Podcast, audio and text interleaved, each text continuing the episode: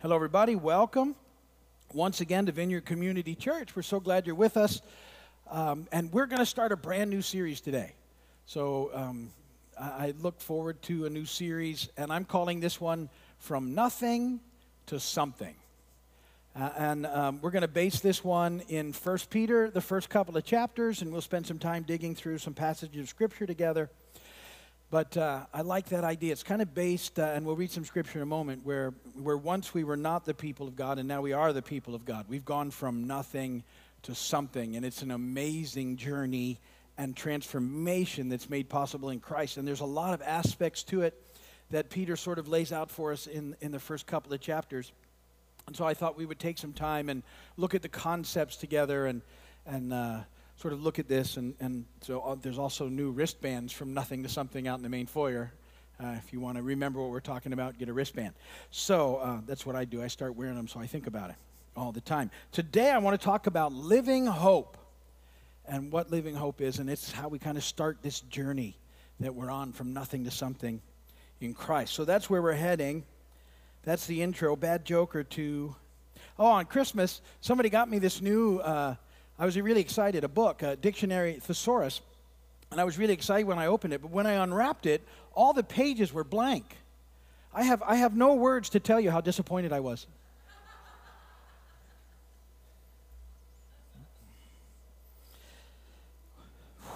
this one is bad. Why? So you, at Christmas, we, op- we get these things where you pull on them like this and they go bang, pop and then inside there's a crown that you have to kind of wear. You ever get one of these things? Anybody know what I'm talking about? Some of you do. And there's always a bad joke or two in there. So this is where the next one came from. Why did the bacon laugh? Because the egg cracked the yolk. That's terrible. You laughed at that. This one came out of there too. What is orange and sounds like a parrot? A carrot. Scripture reading here on purpose.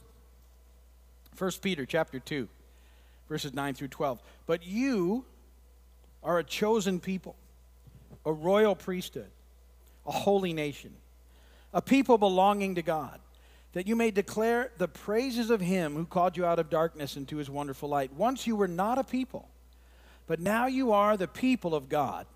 Once you had not received mercy, but now you have received mercy. Dear friends, I urge you as aliens and strangers in the world to abstain from sinful desires which war against your soul. Live such good lives among the pagans that though they accuse you of doing wrong, they may see your good deeds and glorify God on the day he visits us. Blessed be the word of the Lord. That's funny. I, I got to tell you what made me stop there. Um, right down the street, there's a there's a motorcycle group in called the Pagans and they're having a big thing. And uh, the ice cream, uh, we have an ice cream truck here, in case you don't know that, goes out and gives away free ice cream. So we went and gave the pagans free ice cream. and they ate it up, man. They took them. And I just thought, live such good lives among the pagans. I, I, I love that stuff. Anyway. And we did a candy outreach today. It was great. Good stuff. Okay, so here we go. I said I was going to talk about living hope, so let's hop right in there. I want to talk about it. Point number one in your notes is just that. What is living hope? That's what Peter calls it living hope. 1 Peter 1 3 again. Uh, 1 Peter 1 3 says, Praise be to the God and Father of our Lord Jesus Christ.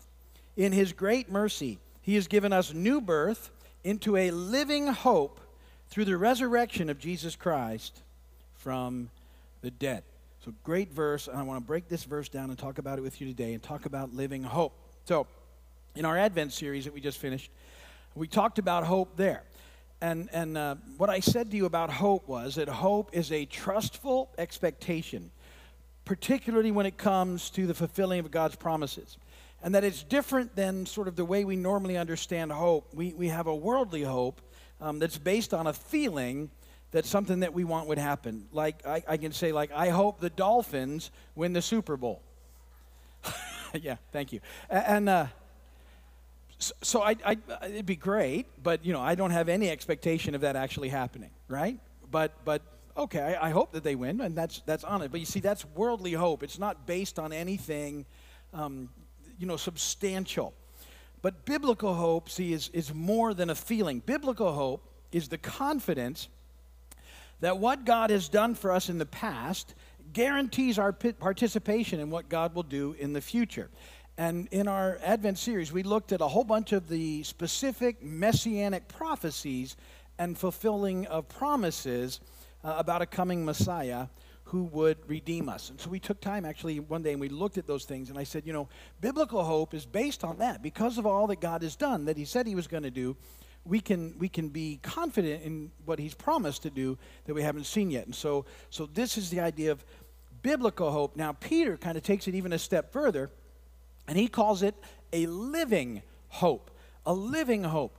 And I, I spent a lot of time thinking about, well, what is a living hope? What, and uh, so, in, in contrast, you know, when you think about things like that, well, living hope, then what would a dead hope look like? And when I thought about that, it reminded me of something in James chapter 2, where James talks about a, a dead faith. He says in James 2:26, as the body without the spirit is dead, so faith without deeds is dead. So he says, you know, faith without deeds is fruitless and unproductive. A living faith, however, would be one that was fruitful and productive. So, so by analogy, living hope has power and produces changes in life. It's living and effective. This living hope is a confidence and trust in God that has power to produce change in us and how we live and how we relate. See, that's the, the idea behind a living hope. It's, it's, you know, got the power of God in it, the Spirit of God, and it actually does things in our life. It can change us, this, this hope that we have in Him, because our confidence is in the Lord. So, so we start this idea with this idea of living hope. Now, second thing to tie into this, into this verse, is this question What is it that makes you you? What is it that makes you you? Um, again, let me read 1 Peter 1 3. Praise be to the God and Father of our Lord Jesus Christ. In his great mercy, he has given us new birth into a living hope through the resurrection of Jesus Christ from the dead. And so, what is it, you know, that makes you who you are? What is the essence of your sort of unique personhood? And and my thinking is this that if you think about it and you, you sort of take some time to dwell on that, it's, it's not so much about your actions or your thoughts or your ideas. What makes you you is your desires. Um, we're, we're basically sort of what we long for. And, and then what we'll do is when we when we sort of are moving in that direction we will bring in ideas and principles to help justify our appetites and our passions. That's what happens. And so it, it sort of gets down to, to you, um, your individuality is really determined by what you long for. And Peter says that we're born into a living hope. And, and here's what this transformation looks like. When we to, to put all our hopes, our desires, and longings on things that are in the world, and instead we get our hopes and our desires on God, that when that happens, that, that this new person is born. That's what's taking place. As we sort of understand the dynamic of who Jesus is and what he's doing, and, and this hope, this powerful, alive hope that we have in him, and we start to change our focus from, from our longings being things of the world to our longings being the things of God, this, this transformation, this new birth takes place in him. It's, it's we're moving from being spiritually dead to being spiritually alive in Christ. And this is the process of what's taking place. And so, so this living hope then uh, becomes our, our focus, and, and it's where we begin to experience life. And so this hope has to be developed in us, and that's the third point. How does this hope, this living hope, how is this developed in us uh, on this journey? Because it starts here in the process, this journey. Again, 1 Peter 1 3. Praise be to the God and Father of our Lord Jesus Christ. In his great mercy, he's given us new birth into a living hope through the resurrection of Jesus Christ from the dead. Through the resurrection. Now, the resurrection doesn't produce hope without our hearing about it. So the resurrection happened, but if we don't hear about what took place, it doesn't produce hope in us. So before we can begin to develop this living hope, what had to happen was we had to get the news. And, and it's very good news, by the way, and that's actually what we call it the good news, the gospel.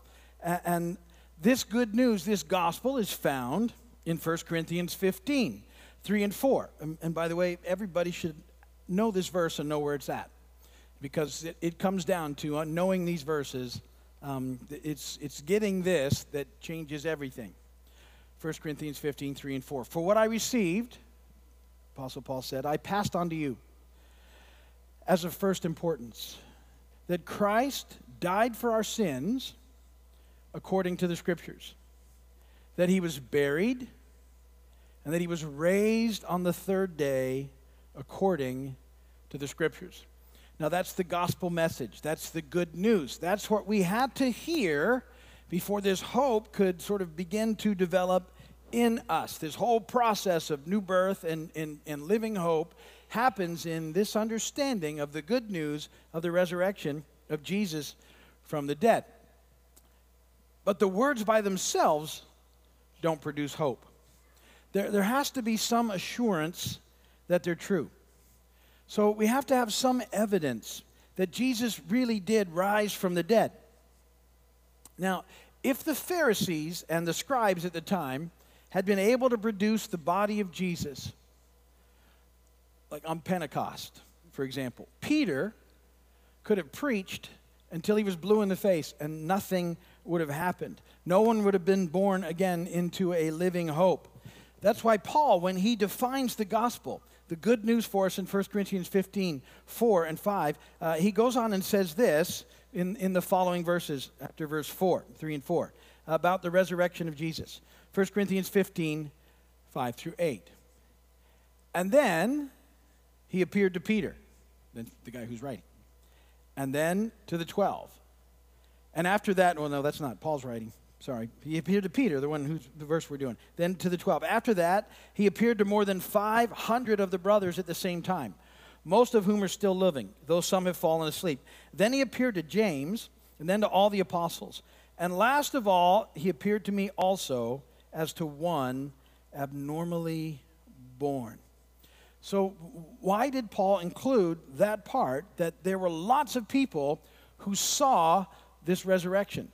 Hundreds of them, as a matter of fact. Not only the 12, which you might have been able to dismiss, but also um, hundreds of other folks. Um, and most of whom, more than 500, most of whom were still alive at the time that Paul wrote that passage of Scripture. Why is that important? Many people would like to deny the resurrection. They would like to tell you that Jesus is just a good story. And you'll actually hear people tell you things like, yo, well, Jesus was a good teacher, Jesus was a prophet, and uh, he was a good guy, but that's all that he was. But, but that's not all that Jesus was. If that's all that Jesus was, we're in a big problem because we needed him to be so much more than that.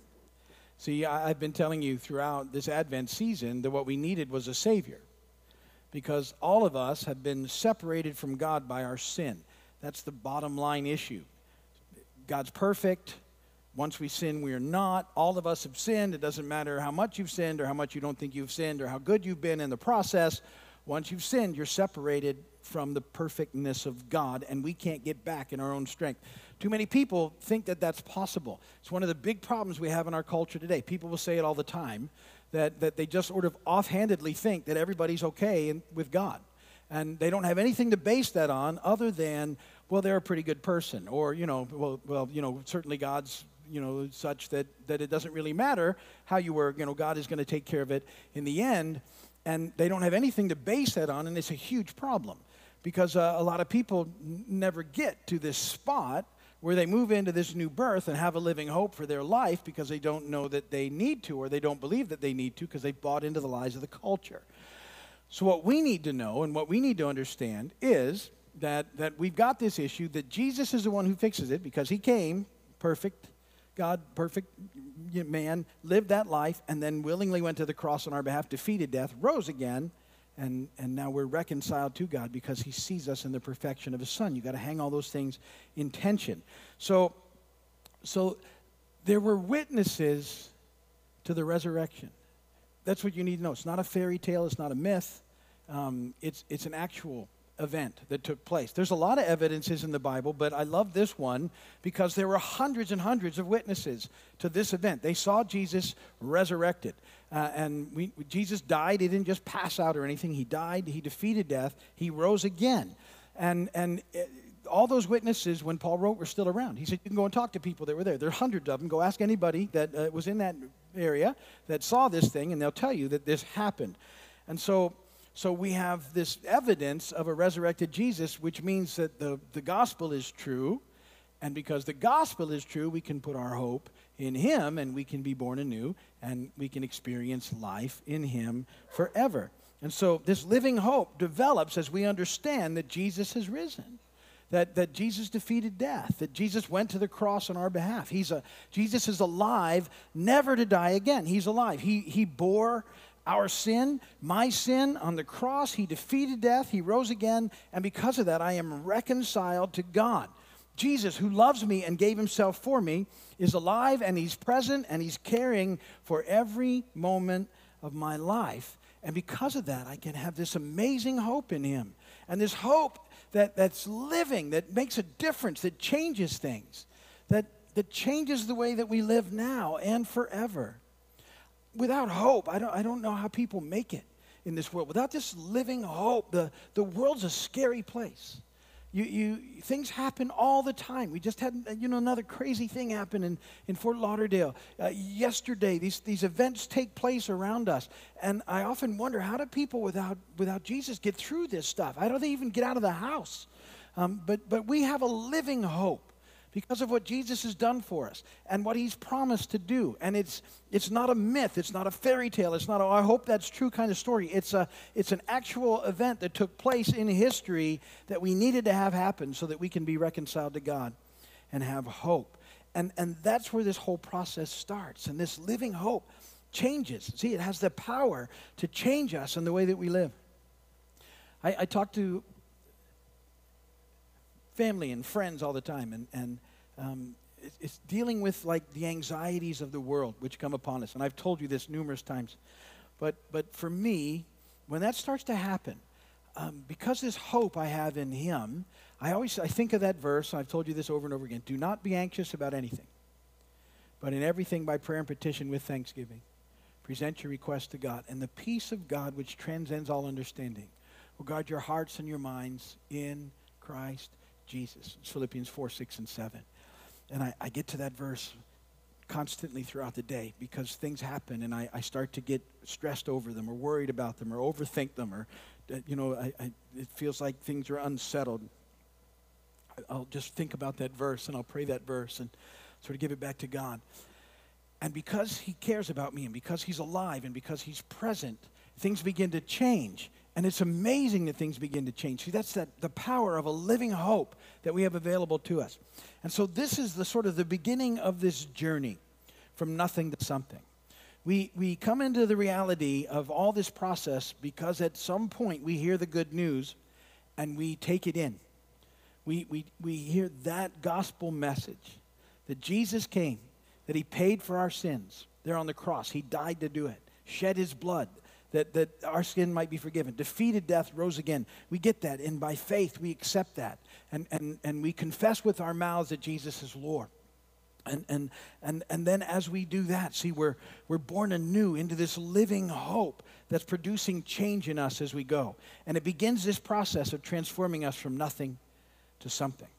And so think about this living hope this week. Kind of, kind of ponder it and, and think about, you know, your longings and how the Spirit of God will help you change your longings from the things of the world to, to the things of God. And that as that process happens, this, this thing develops in us. And we're, we're confident in it because we, we know what he's done. And he's done what he said he was going to do, and he continues to do that, and he'll do all that he's promised. And so we can rest him in that process. And, and as we do, see, we, we can hang into and really then, you know, enjoy this hope that we have in Him. It's alive and it's powerful and it's changing us. And so it changes us from the beginning and continues to change us on until He comes back for us. So think about living hope this week, and we'll pick up our discussion there next week. If you're watching my video, appreciate you doing that. Uh, if you need prayer, go to the website. There's a prayer page, and just put in your prayer request, and we will pray for you. We'd love for you to come and visit when you get a chance so that uh, we can hang out with you but that's where we're going to finish the message for